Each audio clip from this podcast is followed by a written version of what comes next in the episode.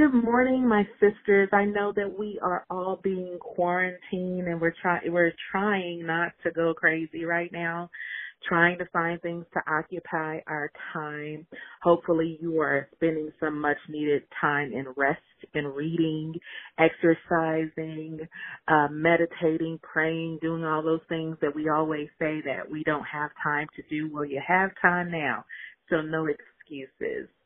I have uh, a wonderful conversation that we're going to start with a wonderful person that I I um, was able to run across some information about her and we chatted a little bit and then we were able to get her on the show. So I think you guys are going to enjoy it. Make sure you go to the blog. There is some information on there. Um, and I'm going to continuously put some updated information about what we're going through, but also last week I posted um, a show um, about the coronavirus just so that we can make sure that we're filtering through all of this other stuff and that we're keeping all of the information that we are eating, making sure that we're keeping it factual and not fictional. I have seen so many different things on Facebook and Instagram and people, all this hyperbole of where people are thinking that this group can't get it, this group started it. It doesn't matter. So make sure that you're getting the correct information. I also want to uh, encourage you to check out the cdc.gov uh, website.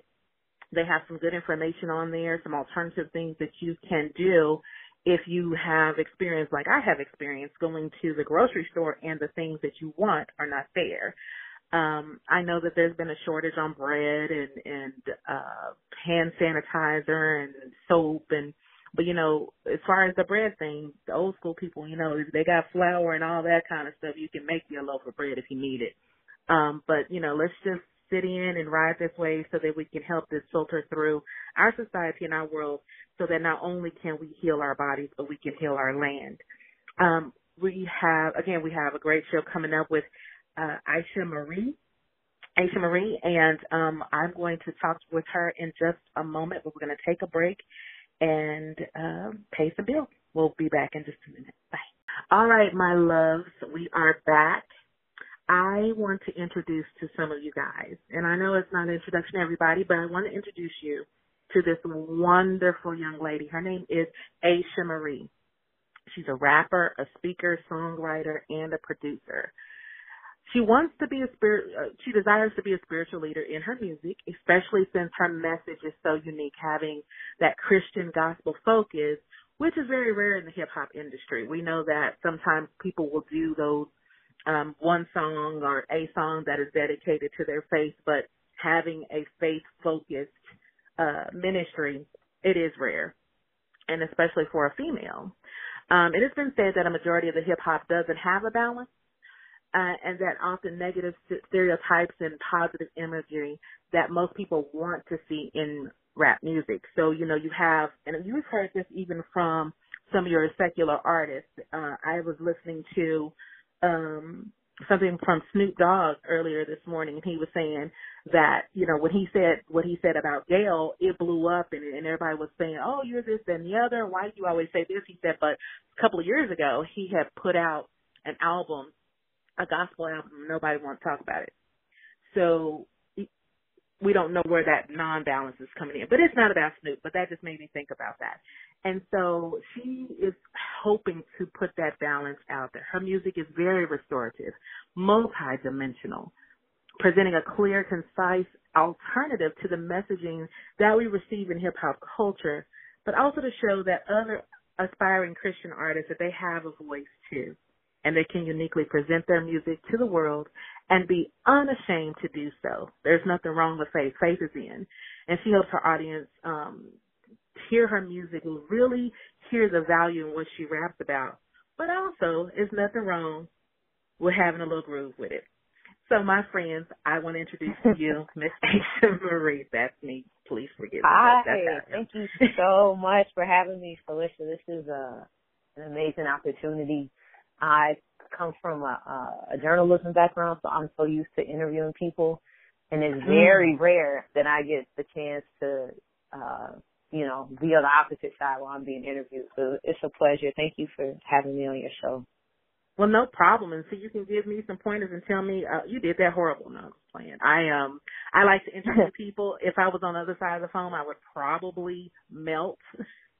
you know, uh, mo- if you go into most uh performers, I was telling a friend of mine because that nobody believes I'm shy, super shy, like mm-hmm. crazy shy.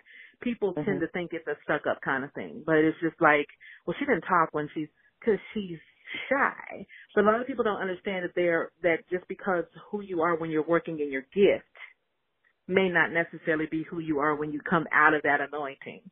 And mm. so, you know, um they they begin to judge you, you know, oh well she doesn't talk. Well, that's all she does, you know, she get paid to talk. She don't want to talk no more. She hiding, you know, and all this kind of stuff. So I definitely understand that. Well let's hear a little bit about you. How did you get started doing what you do? So basically my my introduction to music was in my household and okay. uh I I grew up in church like most musicians and artists and my father was a pastor and he was a singer. My dad mm. loved singing. Uh, he sang in church and outside of church, just at home and around the house. And then my mom sang too. She had a beautiful soprano singing voice. She was the choir director at our church. And I always say like the first woman I really wanted to be like was my mom because she was, uh, just musically and artistically focused and gifted and church was really the only outlet we had at the time to really express those gifts or use those gifts. And I remember my mom, she had started learning like piano and, you know, other instruments and I just felt like, wow, this is somebody I want to be like, like my mom, cause she's just really into music and super talented. And so, um, that was my introduction to music. And then, um, I remember listening to classical music on the radio and jazz and just other forms of music I got I got introduced to in school and just, you know, being around cousins and stuff like that. Rap music, that really came through uh, high school friends, like giving me mixtapes and CDs and stuff. And of course you see music videos on TV, so you're kind of immersed in just this culture of music or pop culture, so to speak. But my first introduction to music, introduction to music came from my household. You know, my grandmother sang in quartet, so just having that, you know, around me, I was bound to pick up something from it, some of it. So I grew up singing in church choirs and then my dad, uh, put me in, and my siblings in piano lessons. And when I was 13, I became, excuse me, the church musician. So I was playing the organ for the church and directed the choir. And that's where everything started pretty much in, in my house and in the church. Wow. You know, I have found, um, and maybe it's not true for everyone, but it seems like when it comes to artistic um artistic people, it's a one two hit you punch. It's like they don't have one trick. If they can do this, they do that. They do this or they find a way to do it. And it sounds like that is also true for you. So rap. Rapper. Female rapper. Lady rapper. and I'm making emphasis because you know, when I was a kid, of course, um, many, many, many moons ago, you know, we I did this, you know, I rapped and everything, and it was just so, you know, we had the Roxanne Shanté's, and we had Queen Latifah, and we had, you know, Yo Yo was yeah. out. It, it, oh, come on, paper thin. And so, you yeah. know, we had MC Lyte, but and then when I got to college, there was a young lady. Her name was Boss. I don't know if you know about Boss. Not but Boss was rough. Yeah, she was rough, you know. And because I was, I loved poetry. I loved rap. You know, I didn't see it in the same light as everyone else because I loved words. And I saw these women, and it just seemed like it was so hard to be respected in that arena. You know, much like it is for female ministers Mm-hmm. You know, um, it's it's one of those things where if you did not present yourself manly, then you got, you know, you didn't get to um to get the same kind of respect. And so now you fast forward and one of the people that I just adore, her spirit is just so funny to me, Cardi B, and she has said multiple times, you know, it's not so much that she likes to talk about the things that she talks about, but that's the only thing that you all want to buy uh mm-hmm. when I say you all, you know, the audience, you know, they'll they'll yeah. complain about it, but then that's what that's the only thing that sells and so you've got them in that catch 22 so how do you find your space your area your lane fighting all of these different things you know where they want yes we want you to be a woman but we want to see a little skin yes we want want you to be a woman but we want we want you to come in hard you got to how do you find that happy medium if i'm honest like i'm i'm still trying to figure out that balance between all those different things. And um I have so I'm in a community, I'm in a, a group chat on Telegram. I'm not sure if you're familiar with the app. Um with uh several other uh female rappers who are within the, the Christian genre and we talk about this all the time. All the time. Like it's always it always finds its way into the conversation because I think um, going back to what you said, it is true. Like some, I've heard some men say, "Oh, I can't listen to female rappers because it's too like authoritative, too much of an authoritative voice, and I don't want to hear a woman like barking at me or basically, you know, doing that." Or you're, or or they'll complain about our voices. Uh, it's too feminine, or so. I like I've heard both sides of the spectrum, and I never forget. I I was the only female on a show um, so I live in Chicago, and we had a show that was like downstate in another uh city, and I was the only female, and they were like all men. And one of the guys like wouldn't look at me, he wouldn't acknowledge me. I would try to like converse with him, and just I was just disregarded. And um and I I think it was because I was female, and I think sometimes you have that that tension. And hip hop has always been a sort of competitive type of music. Like if you look at the nature of it, like battling, like I'm trying to destroy this other MC by what I'm saying or directing at him.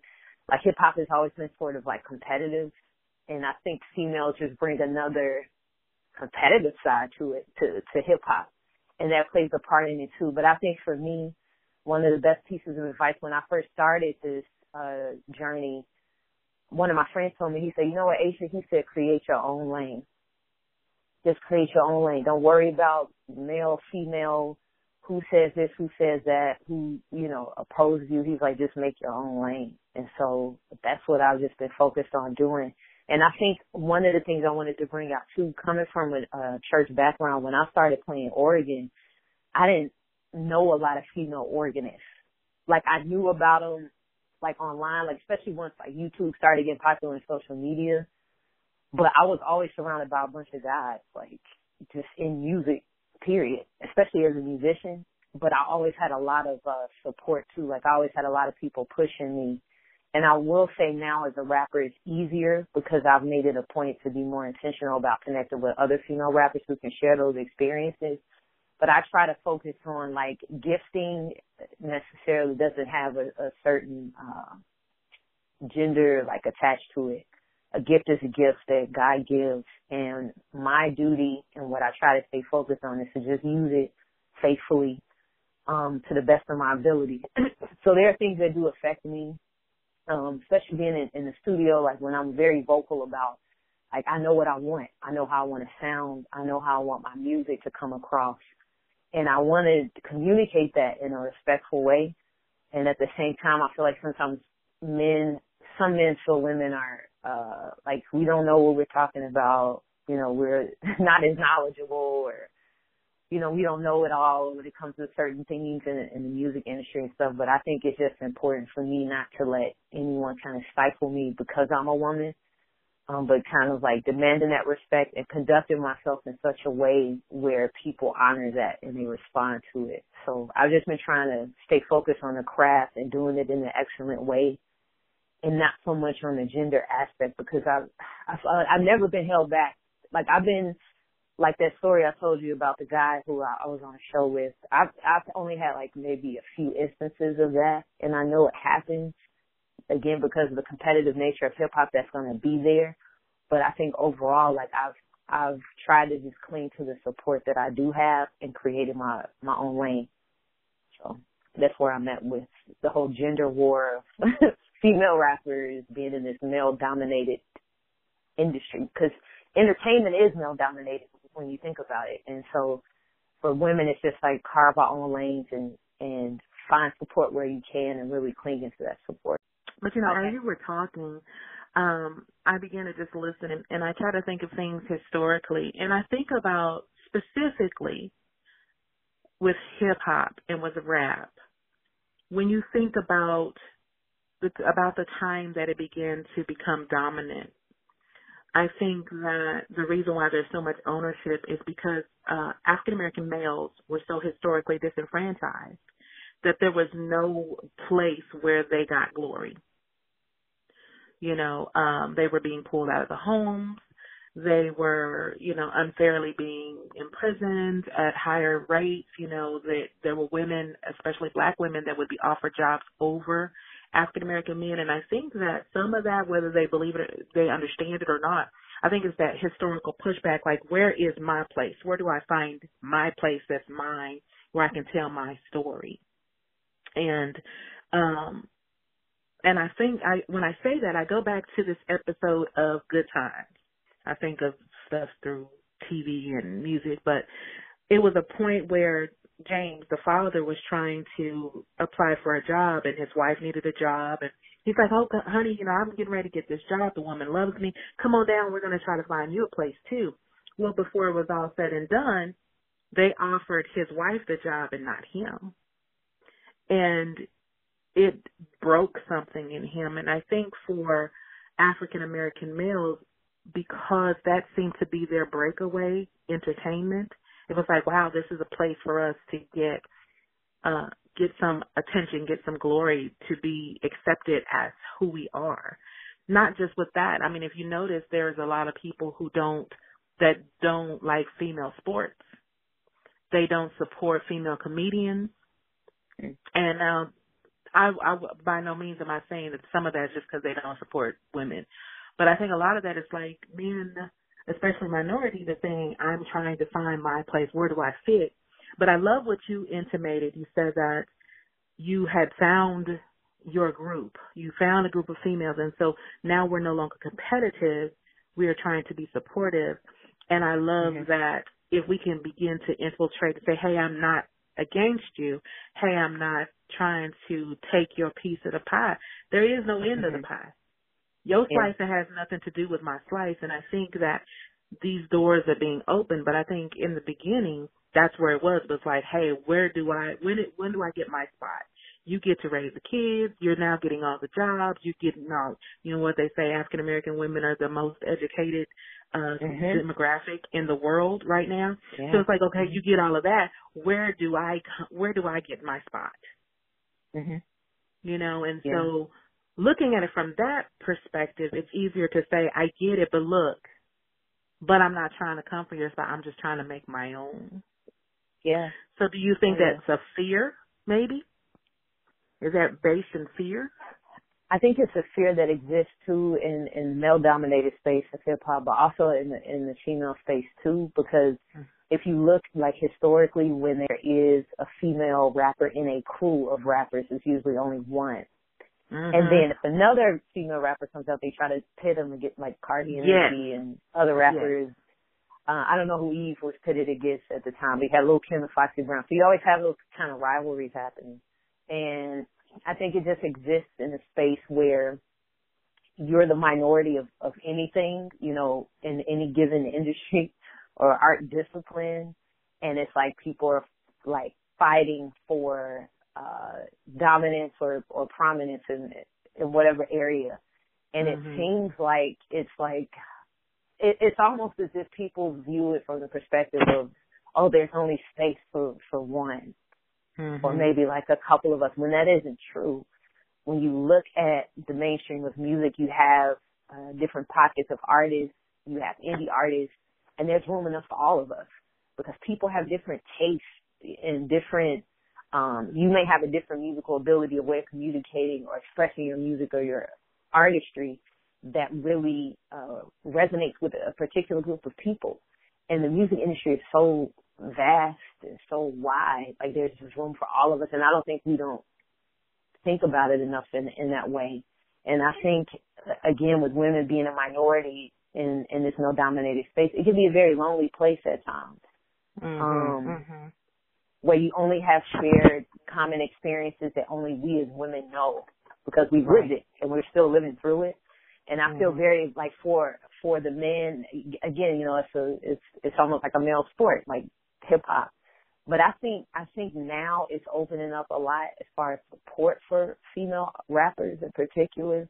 Like you've seen it a lot in the mainstream with Cardi and a lot of men pushing her, praising her for her her efforts and her success. So you you do see a lot of support more now than we ever did.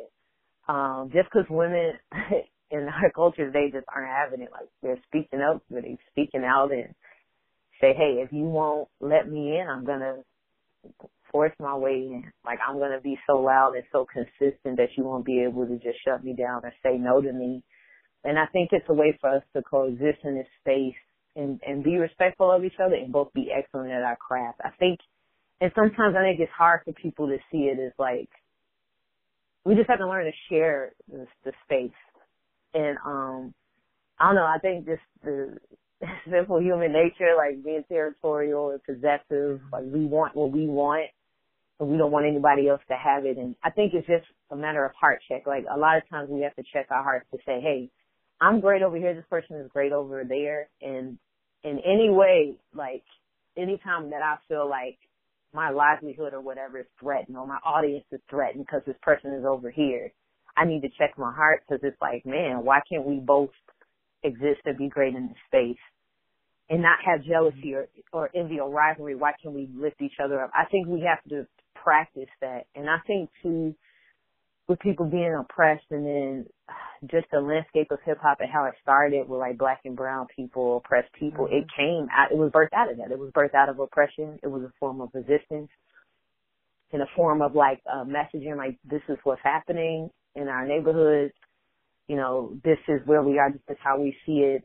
I think like just the importance of voices and as many different voices as we can have, you know, in rap and in music is, is helpful. So I think it's just a matter of this man doing a heart check. And I think when the more time we spend forming and forging bonds with other people, like in my uh, particular situation with female rappers, I think we can kind of see like man, this is so healthy for me to to hear their stories and be able to relate to them, and it and it could sharpen you as an artist too. Having other great artists and people around you, so I just take it as an experience to like, man, we share this common interest. We both have these talents. Cause I, I mean, I rap, I sing, and I play, and I know multiple females who do the same, all in different creative ways. Mm-hmm. And I'm, mm-hmm. I'm always trying to get like inspired by it um, but I think men are a lot more open and a lot more receptive um, to female rappers. Um, could there be a lot more support, especially in, in the Christian genre? It's a whole other story because it's like a right. sub genre within the genre. It's this. It's like we're even more of a minority in Christian space because it's just not right. popular. It won't ever be popular in that way. So I feel like we have a completely different struggle, but we are trying to form, you know, groups to support each other and encourage each other to further that, you know, alone. So. You know, I think it's a reflection too of how far we've gotten away from uh, our communities being rooted in faith-based organizations. Because you know, what one of the things that has always been driven to me is that your your gift will make room for you. Mm-hmm. But when you step away from that, it's I have to do it. I have to do it. I have to do it. And then you have an audience that feels like it's a betrayal to like both people. I can't, I can't like Cardi and Nicki Minaj. That's I can't do that. Um, and there's so many misplaced, and we could philosophize on all of that for forever to try to figure out where that mentality came from.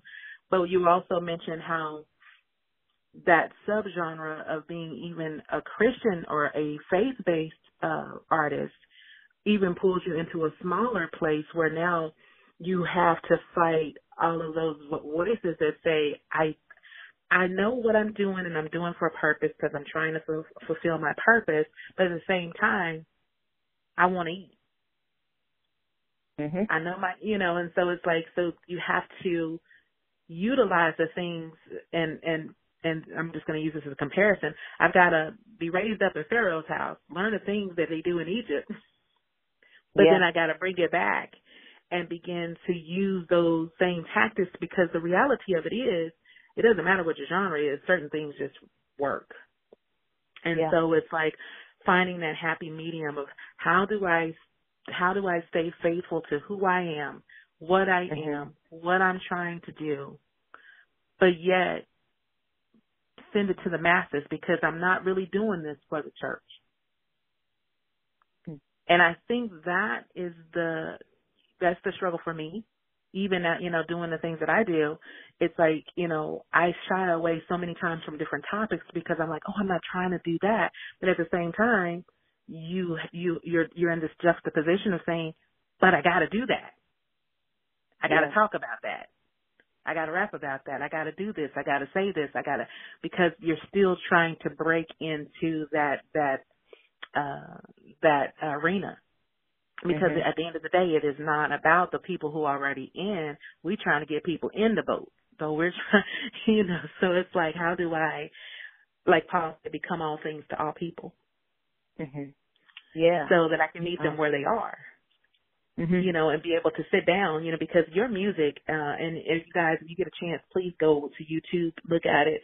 Uh, I have a couple of favorites, but I don't want to, to prejudice you. I'll just go and, and look her up. But I need, you know, you need to be able to go into any place that they call you. If they tell you to come perform at a club, I think at this day and time, especially where we are spiritually, we got to be able to say, I, I'm cool with that Mhm. and Yeah. not be worried about the people who say, well, you can only do it here. Well, when I was a kid, many moons ago, I keep saying that, but people, pimps and, and, and players, hustlers and hoes, they used to come to church every Sunday. They ain't doing that no more.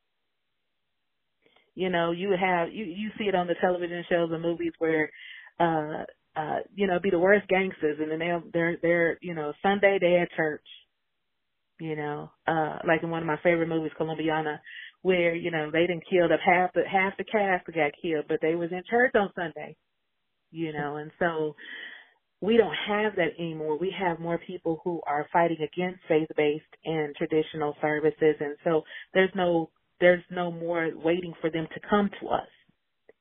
The gospel was always about taking it to the world. Mhm. But now our fight is when I take it, how do I get their attention? Yeah. So how do you infuse that into your marketing plan? Mhm. Well, um so I always write from a place, especially when I so I didn't I didn't start doing Christian rap. When I started rapping I was just doing regular mainstream rap. Um I wasn't saved. I didn't know the Lord at the time and I was a teenager so I was rapping about what everybody else was rapping about, you know, conforming to to the world. But then when I got saved, um after being in church my whole life, like I truly gave my life to Christ. I Hmm. got saved in my room at 24 years old. I was in my room and uh Mhm. I had heard the gospel clearly presented for the first time in my life from a, a a guy in college who was just faithfully like sharing with me every time he would see me, anytime he would call me, anytime he would message me on Facebook, and it was just constant, and I would just get annoyed, like irritated. Um, but uh God used that to really break my heart at that time of just idolatry and just so many things, sexual sin. I was wrapped up in so much and uh ended up getting saved. So I now when it comes to my music, it's like, Lord, how can I not? Like you brought me out of so much.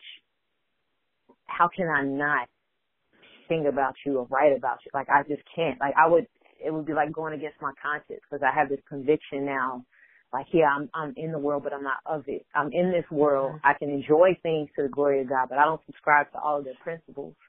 I don't subscribe to all of their remedies. I'm not enjoying and drinking down the sin with them like I did before. It's it's Mhm. a difference now. So now I have to walk in who I am because I'm changed. I'm I'm called to that.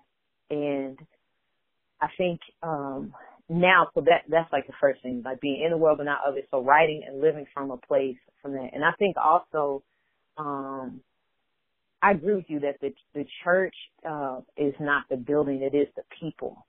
Um and wherever the saints gathered, like there's a global church all over the world. There are believers in New Zealand I've probably never met. There are people in remote tribes across the world who who love Jesus that I've never ever met in my life, and they're still a part of the global church.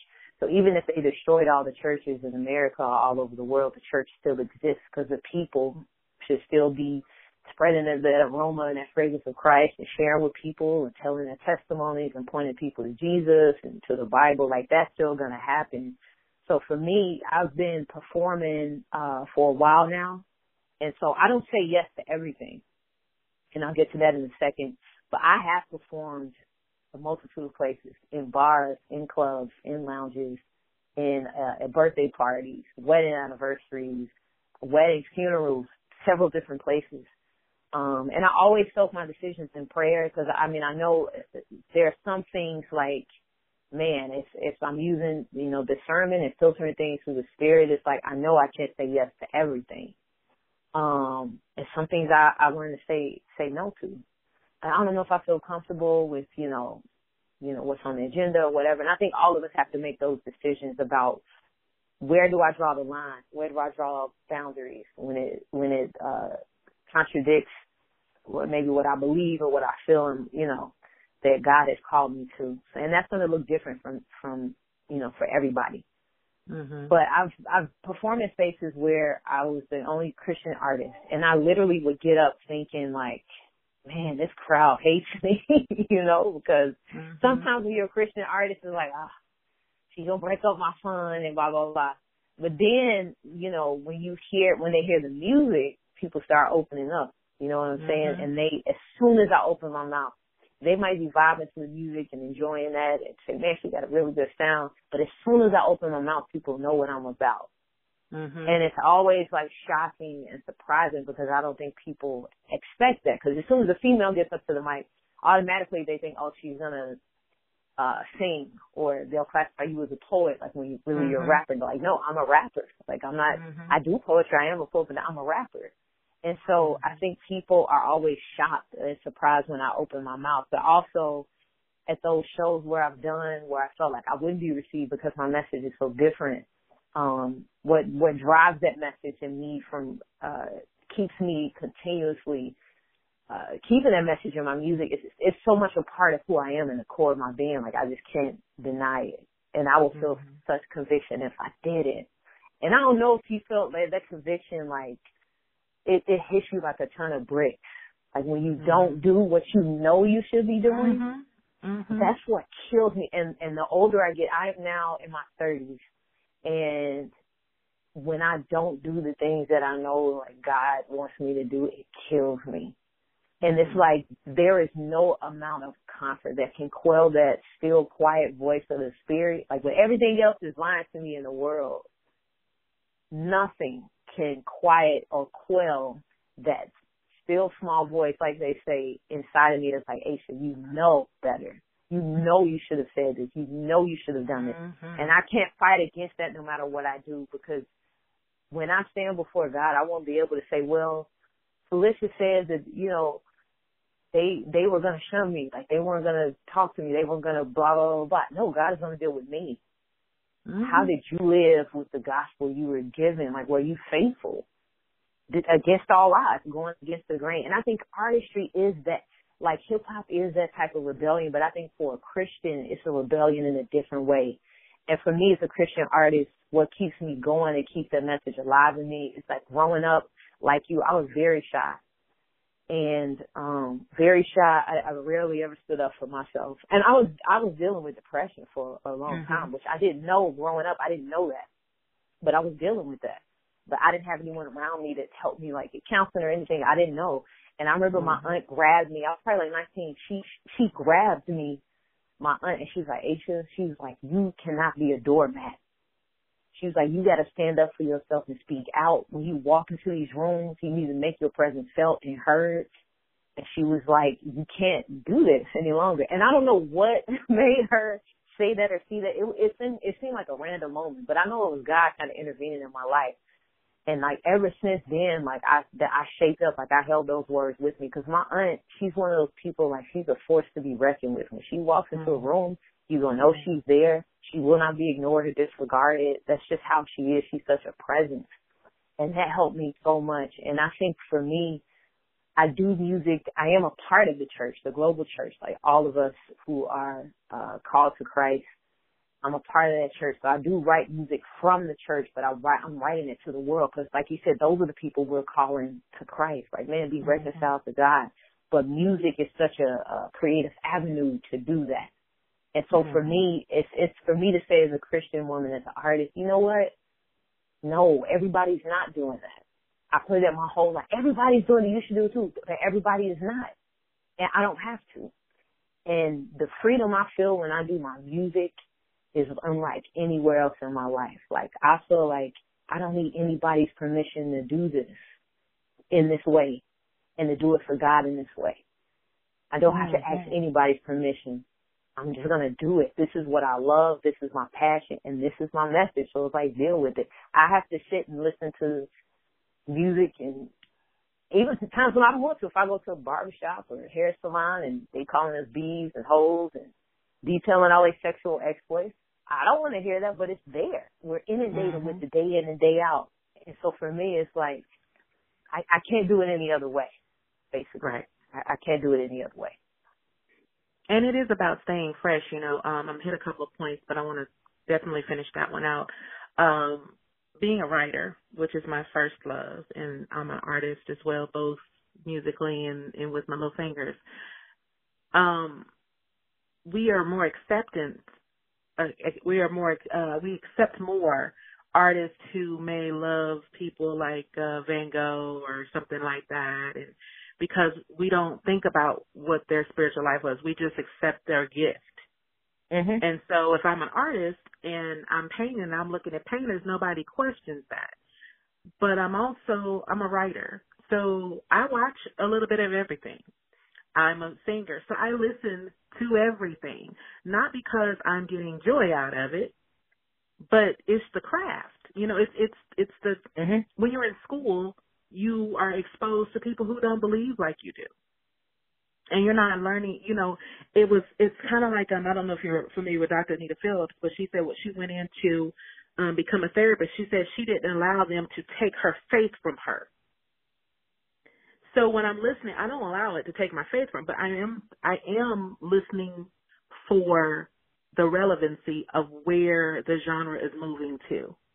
Right. You know, because if you're out here trying to sell a movie and they're not buying cartoons right now. You need to know that. You know what I'm saying? And so as artists, we find ourselves in these funky positions sometimes because it's like, you know, people will say, well, why are you doing this? Or I'm studying, just like if you were a, a bricklayer, nobody is going to go ask the person that's teaching you, what do you believe?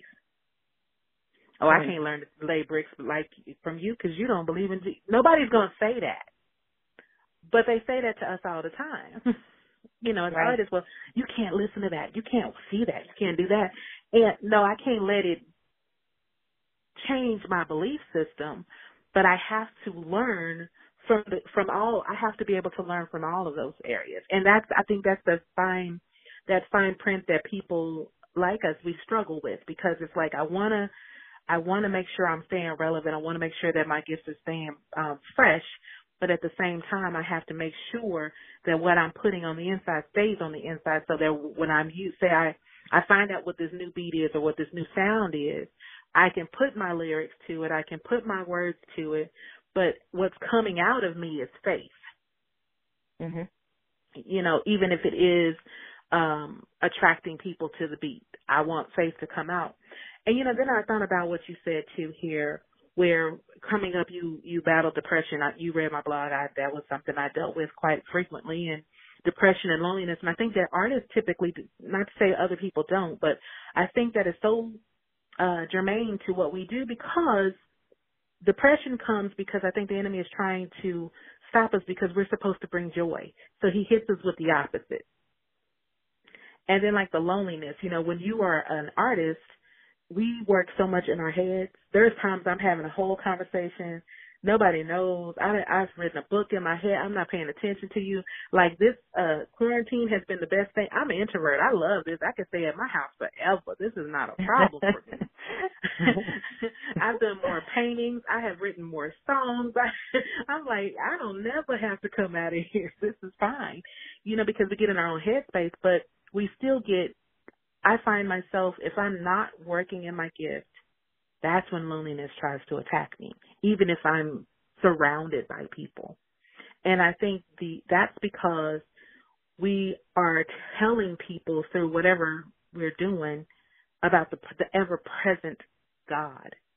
And so the enemy tries to hit us with the opposite. And so I find so many of our friends who are in artistic uh, genres battling depression, battling loneliness, uh, trying to commit suicide, um, not having healthy relationships.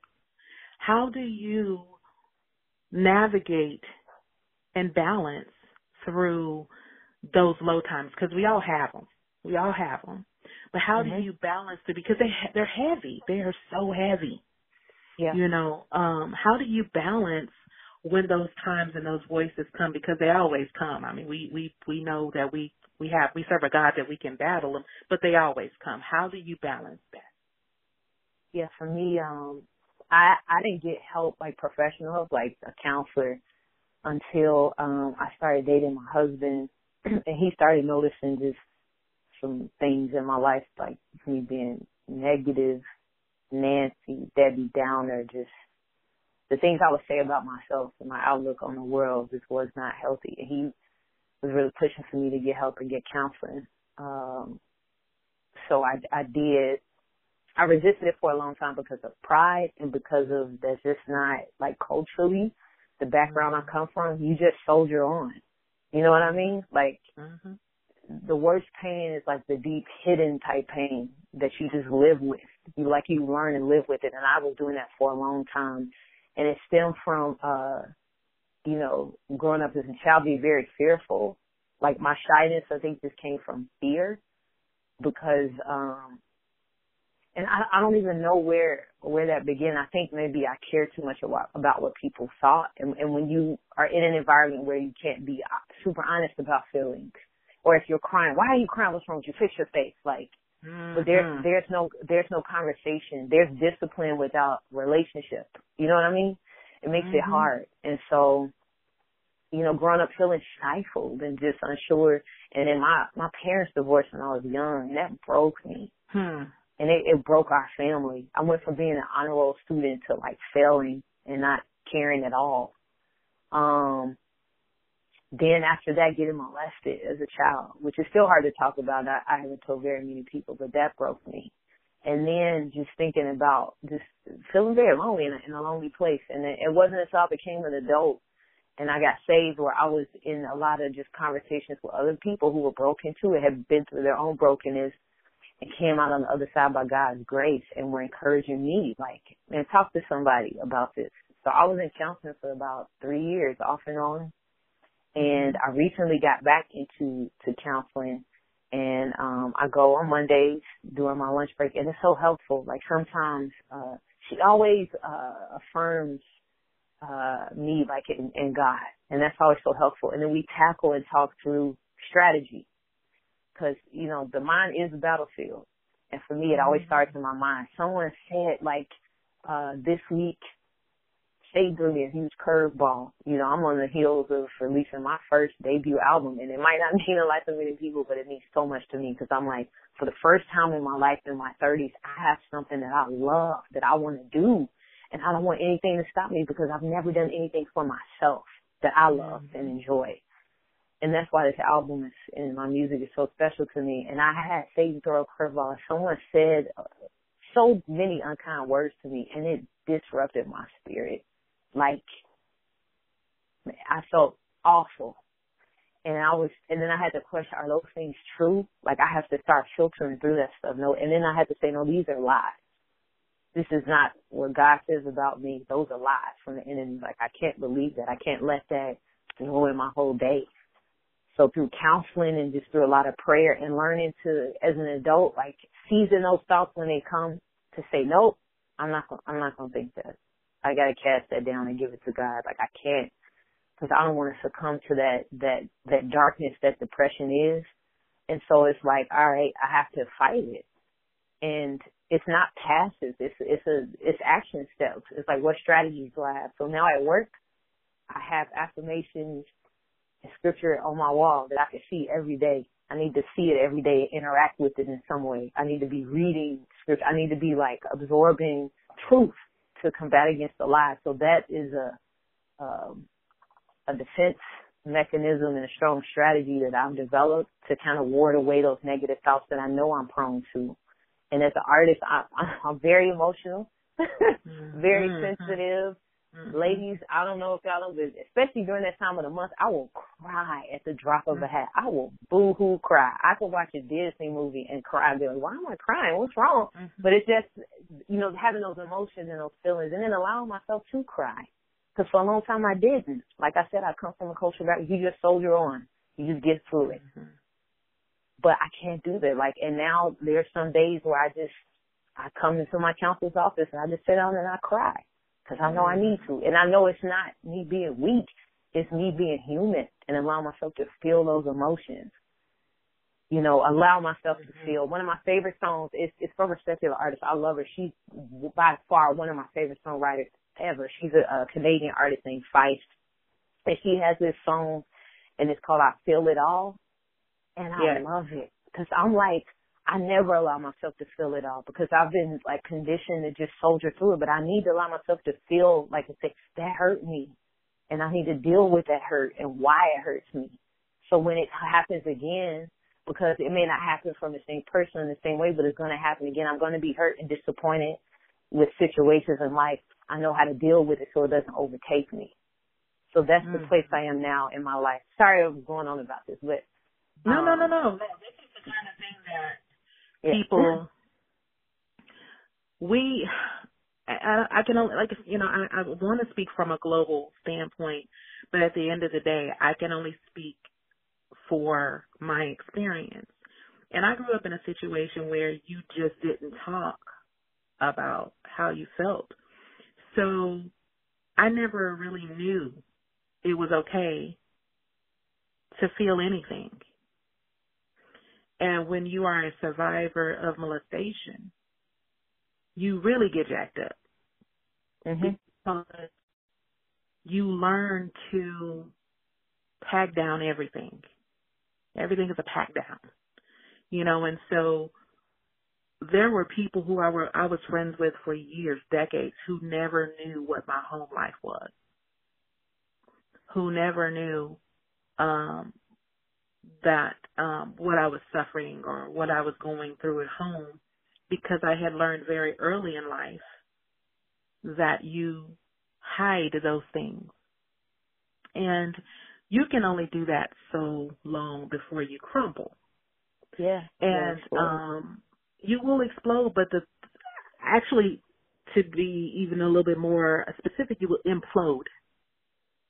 Yeah, or and then as right. you and then when you implode, you explode. And so I went through a period of time, it was about 2012 to about 2014, where a, fle- a feather could not pass by me and I didn't go off. Mm. I went from being so passive to letting anybody and everything, anybody do anything to, what are you looking at? You lying to me? You know, because I felt like, I think, you know, in hindsight, it was Nobody has ever taken care of me, so I have to do it now. And which is crazy because at the end of the day, you could all I would always say, "Well, I knew God had my back," but I had learned it was fallible. That I learned was that He ha- He can have it, He has the ability to, but do you believe that He does? And that's that that um exactly you know, it's that that faith. Like I believe God can do anything. I just don't know if He'll do it for me. Hmm. And or, you know, that's where I was. And so when you said that, uh, that I think the singer's name was Feist, and I feel it all.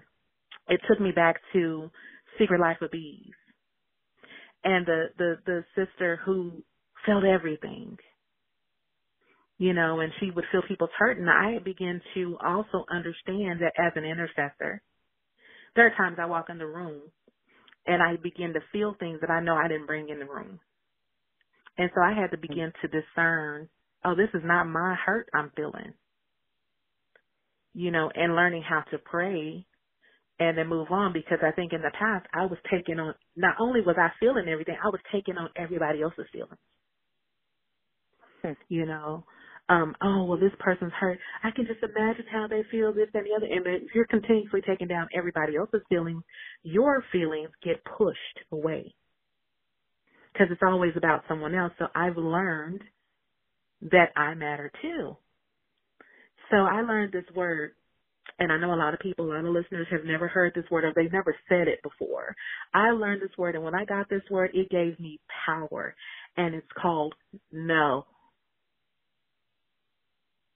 I never thought that I had the right to say no. Man, tell it. That's so true. So true. you know, they would say, "Oh, can you come sing at a funeral?" Yeah. Uh, oh, we need you to come to the church and do this. Oh, we need you to go do this. Oh, okay. I um okay. You say you want me to write a play. Um, okay, let me do that. So I stay up all night, go work, do it, direct it. You know, I, I would never say no. And in the midst of that, be becoming the person that everybody could rely on, I couldn't rely on myself to to to, to take care of me. And I began to get mad, mad at God because I felt like He should stop them.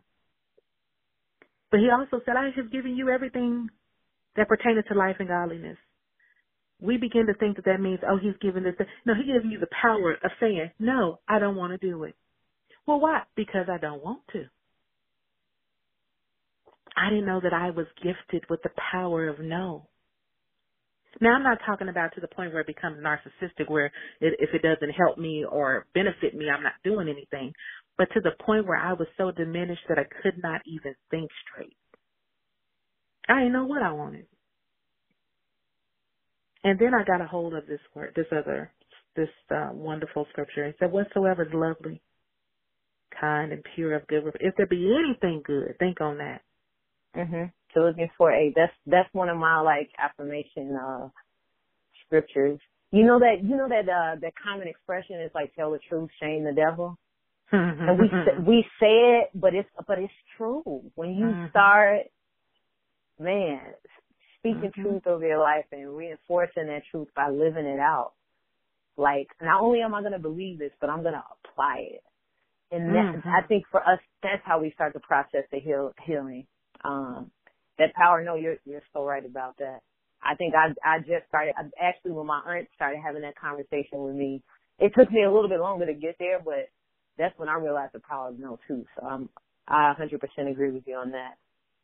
And we have to, you know, just not just for us and not biologically, but we have to do this for our sons and our daughters because I, I'm a I um I am a mother of boys. I had a little girl, but she passed away. But so I have boys or men now. They're men now, but I needed to be able to say no. I needed them to be see me to be able to say no so that they understand that you have to take care of yourself. I cannot take care of you if I don't take care of me.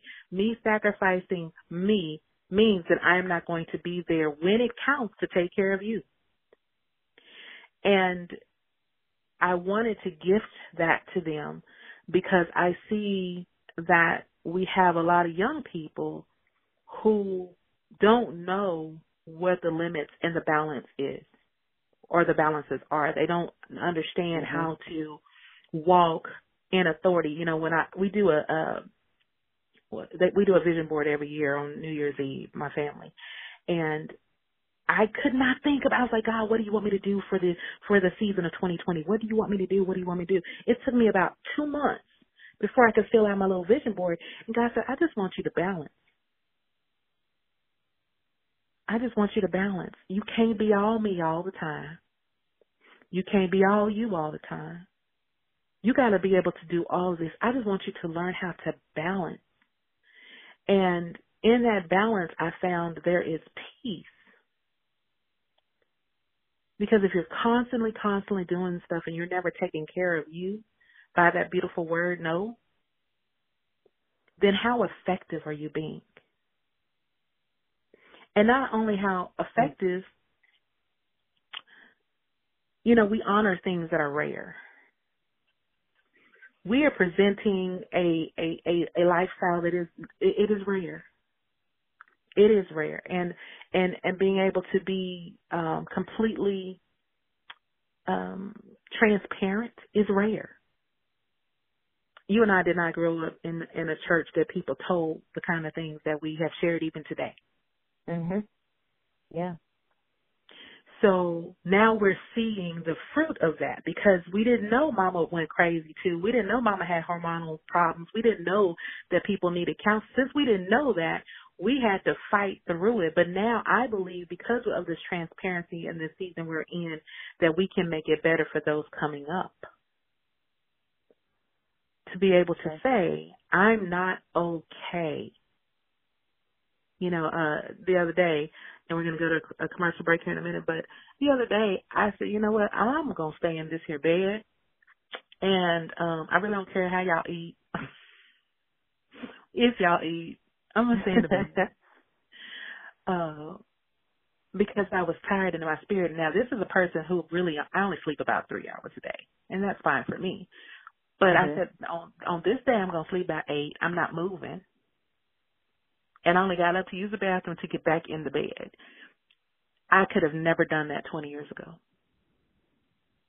The guilt and the shame of saying that I needed a break would have broken me in itself. Right. So I thank God for our our learning and, and then we're always perfecting and being perfected. My friends, this has been so good. Of course I forgot to take a couple of breaks, but we're fine. We kinda got We're having a good conversation though. And mean, this is good. We have to be able to to be to be out here and to be open. I don't know how to do it any other way now. I probably tell too much. But at the end of the day, if it's going to help somebody, that's what it's for. That's what it's about. Right. We overcome by the word of our testimony. So, my friends, we're going to take a little break. I'm going to allow my friends to take some, get some water. We both need it. And we're going to come back Actually, while we're taking a break, you guys are going to get a chance to listen to her single, Midnight Blues. And then we're going to come back and we're going to finish out with She Always Lives Through It because we kind of loved through it uh, just a minute ago, but we're going to get to the, our last segment with She Always Lives It. Be back in just a second.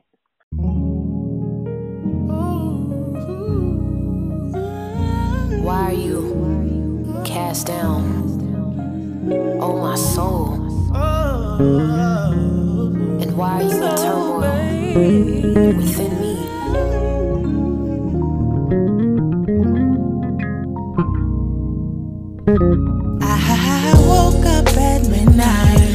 Everyone was asleep to find my life. Trying to count my sheep and say goodnight, but I can't get my mind right on whatever is pure, whatever is lovely, whatever is true.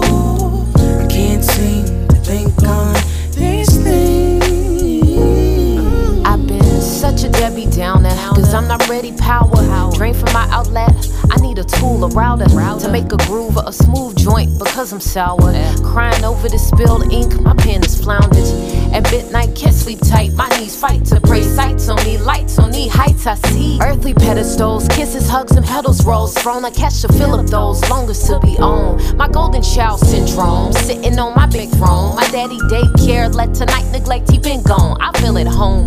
On the stage, I put Christ away when I contemplated my contemplated. Serving up CEOs that wanna label me and lace me in that brand. I'm pacing with demands, but I can't cause I am in the middle of a dry season. Feel like my words leaving. Lord, let your rain pour my speaking. I woke up at midnight while everyone was asleep to find my life. Trying to count my sheep and say goodnight. But I can't get my mind right on whatever is pure, whatever is lovely, whatever is true. I can't seem to think on these things.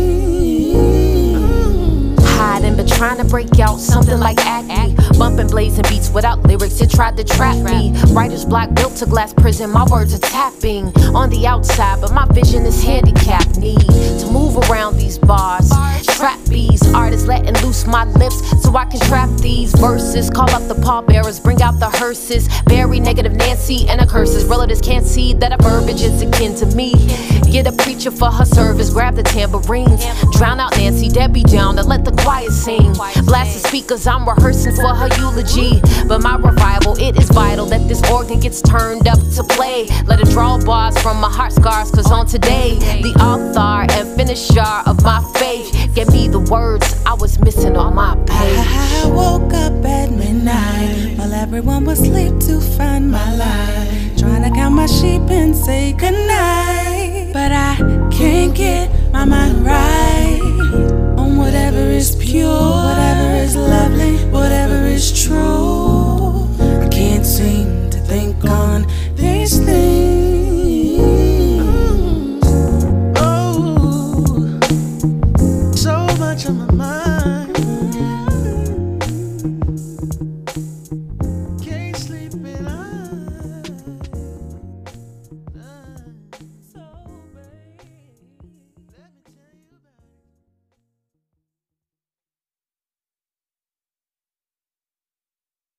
We're back. Um, we have we had actually a really good conversation. I'm gonna try to pull out pieces of it while you guys were gone. But uh it, you know, the good stuff happens when you guys are not around. Um, but now we're we're at our, our part where we talk about she always uh what are we doing? We did love we did love, we did learn. She Now always lives through it. There it is. That's where we are. So she is going to tell us what she's living, what she's doing, how we can connect with her, how we can support what she's doing because we do want to support. So, all right, take it. Tell us everything you need us to know. Yeah, so I'm um I'm at a point in my life where I'm in a state of kind of cleaning house and allowing God to do that in me, with me, and through me. Um, like you said, we we know that God is the ultimate healer. He desires to um, sit with us in our suffering and our pain and the things that we go through. And but it's like, do we trust that he that he can do it? Like when we bring to him the pain and the wounds and the hurts and the genuine things that are there, do we trust him to do it? Um, you know, and so I've been in a state of just kind of uh dealing with all the junk, the spiritual junk and soul clutter, uh times of just reflection and, and healing and my music is very much a part of that. Like I always see myself as like kind of restorative. Like I'm always asking myself, how can we fix it? Like, how can I fix it? If if I can fix anything at all. And so, um, my music, I, I deem it very, very restorative because it's always me analyzing the world around me and how like either I, I don't fit in and I know I don't fit in or I'm trying to fit in. Like, why am I trying to fit in? And so, um, While You Were Sleeping is my debut album. I always tell people it's one of the bravest things I've ever done because I would never, ever in a million years put myself out there or want to do that, but it's, it's, um, a very transparent, like open and honest place for me. I, I plan on as I continue to make music to be even more transparent. There are lots of things that I I haven't really delved into um in my life that is, that have happened to me that I want to share with other people. And I've been able I've been blessed to perform for a lot of youth uh events and camps and speak and just sit with them and hear their stories and it's always heartbreaking to hear how young people are dealing with so much um, verbal, physical abuse and not really having people there to walk them through that. And so, um, not saying my music is like the, the, the remedy, but I do hope that it can assist people as they're reflecting and going through their own spiritual, spiritual journeys of just, you know, clearing, clearing things out of their life that, that aren't like healthy or helpful for them. So while you were sleeping is that, is that project that's my awakening, um, to kind of dig deep and, and pull out things I didn't know were there or to not be so coy about my talent and gifts, but present it in the, in the best way that I know how. And I really hope it can help people like on their journey, their artistic journeys, because I know there's so many people that are gifted and talented, but you're holding yourself back because of fear or lies that you were told. And so this is that project like, man, while you were sleeping, here's what I've been working on. Just kind of debunking the myths and the lies and allowing God's truth to just sing over me. And this this uh debut album is a is very much a product of that. And it's a 14 track album, uh two poems on it. So uh, I have a poem called The Bee that I think a lot of people will be shocked by. And um another piece called The Story of West Englewood, which is the the neighborhood I grew up in in Chicago that I wanted to kind of uh, paint a story through a poem in a poetic way about where I grew up, though it has like a lot of negative uh, reports about it, like in the media, because it is, you know, one of the poorest communities in the city and one of the most violent. Like there's a lot of good happening. You know, there are still flowers that bloom and green grass that grows and trees that grow. Like God's hand is still upon that community, and I just wanted to highlight that in a way, in the storytelling way. Like, man, if I wanted to tell a story to my children about where I grew up, what would it sound like? So this mm-hmm. is that uh story, and I'm working on an accompanying uh, visual piece to that. That's going to be a sort of lyric video because I'm like, man, I want like black children who grew up where I grew up to be proud of where they come from. Because yeah, even though it's it's considered one of the baddest neighborhoods in the city, it's still a part of a beautiful city called Chicago. Like it makes up mm-hmm. Chicago, so it can't be ignored or disregarded. So that's my purpose, like for that song and um I mean for that poem. So I'm excited. The album comes out this Friday, March 27th. It's been a journey to get here, both personal and just artistically. People deserted me. People let me down. People didn't keep their word, but I kept pushing through it with God's help and my support system. And um I'm super grateful. Thank you for inviting me on your platform to even speak. Like I just I'm just uh honored and, and humbled that you even asked me to, to share my story. I don't take it lightly at all. And I'm I'm praying that all the things we talked about will help someone and that this podcast will be helpful to someone. So um, while you were sleeping, it's abbreviated WYWS. That's the acronym. You will be able to find it on all streaming outlets, iTunes, Spotify. Um, I have a website, www.aashamarie.com and Aasha spelled A-A-S-H-A, Marie, M-A-R-I-E.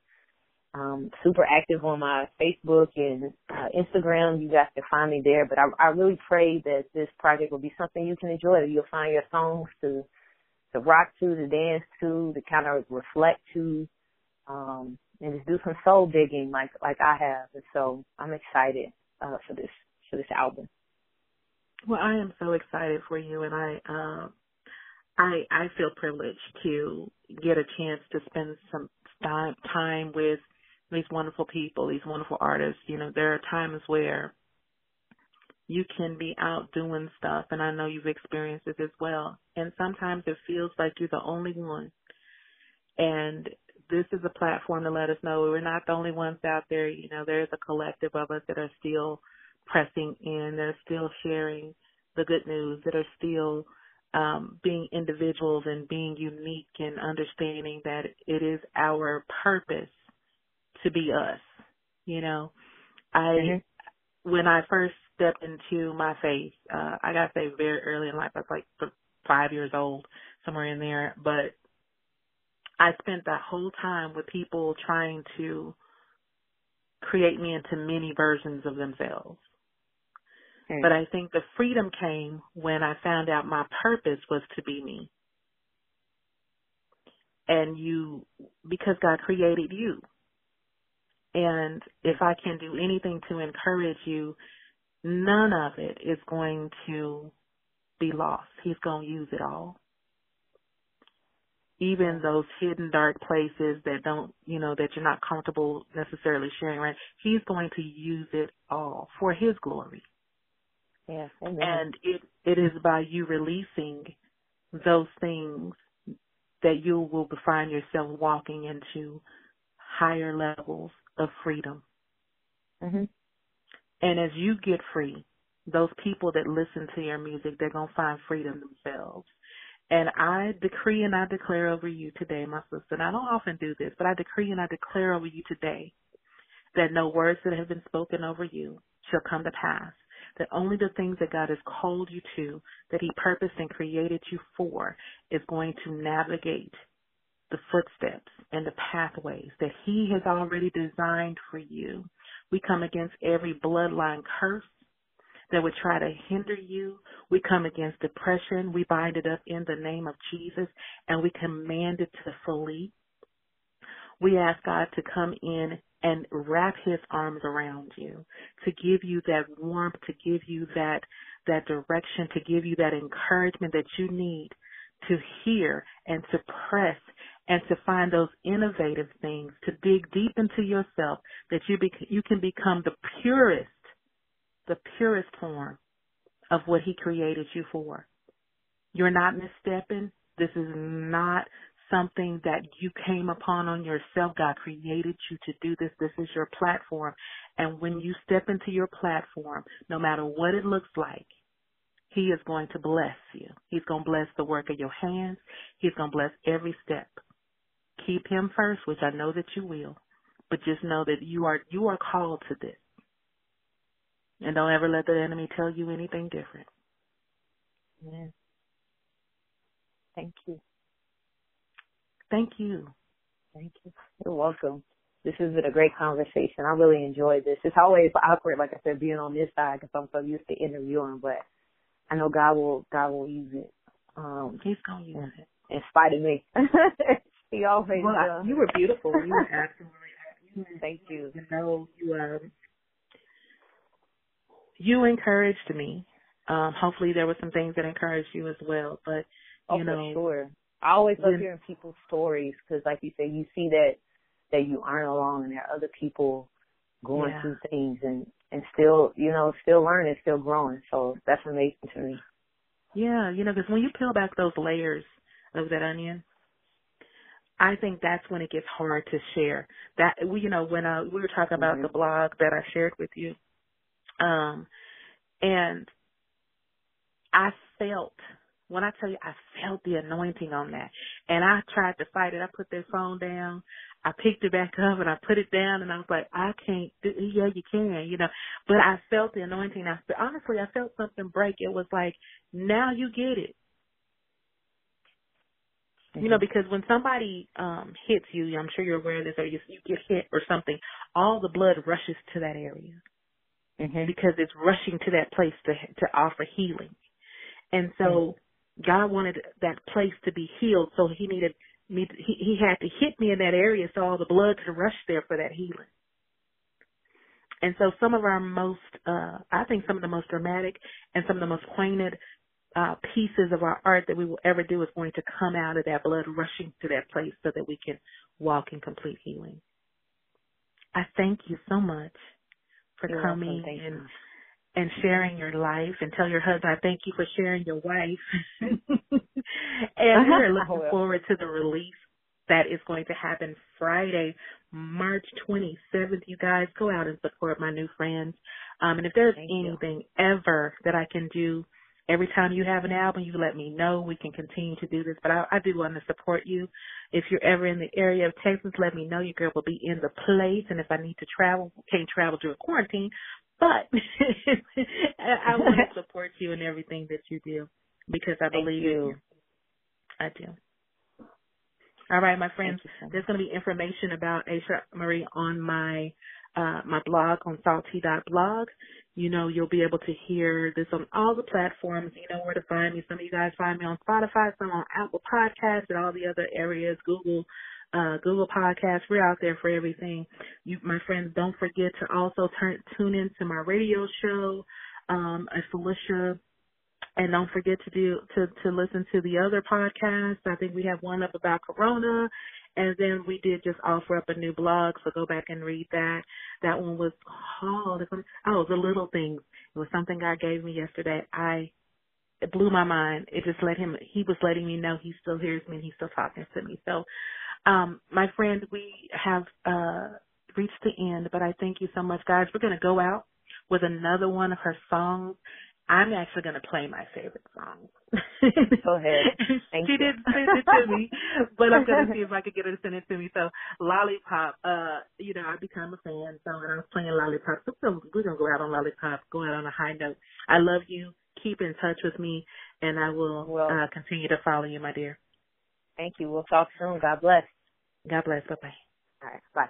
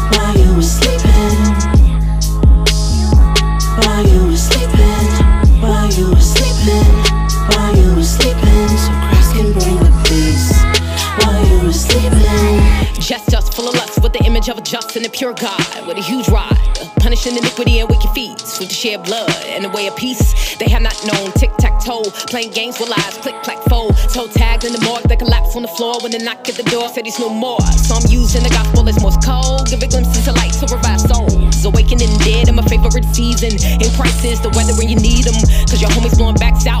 If your babies in the street with their backs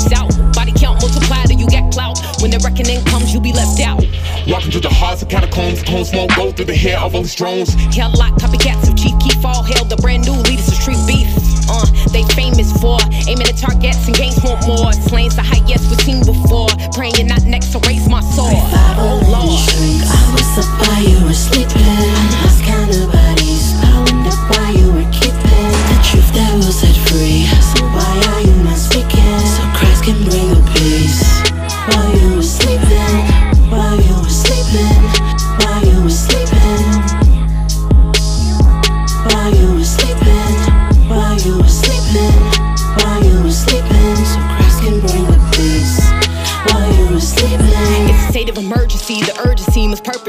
First the need to worship thee eternally. Graciously to crush the head of the serpent seeds perfectly. Chicago, Chicago, pastors and church folk, do y'all know? Black children in the hood, your dash hopes. Satan waiting to bait is the cash flow and collection plates. Congregation hollering, waving, praise and music blazing while the pastor preach when your neighbors got danger for the behavior. Without the savior, you should mourn and weep for the lost one. To be ashamed that you won't grab none. Too busy contributing to the building fund. Pray about the violence, but go do some. When you pass by them like a new son, to get up and get out and make new sons and daughters. Give Christ to the purpose to men slaughter. Go make war. They famous for officiating the sermons and funerals. Not well versed in the gospel hermeneutical to tell you the know the soul was renewed. I hear the eulogy. where you and they were breathing. Bodies in the streets didn't know what they were reaping. Truth was set free. So why I ain't not speaking?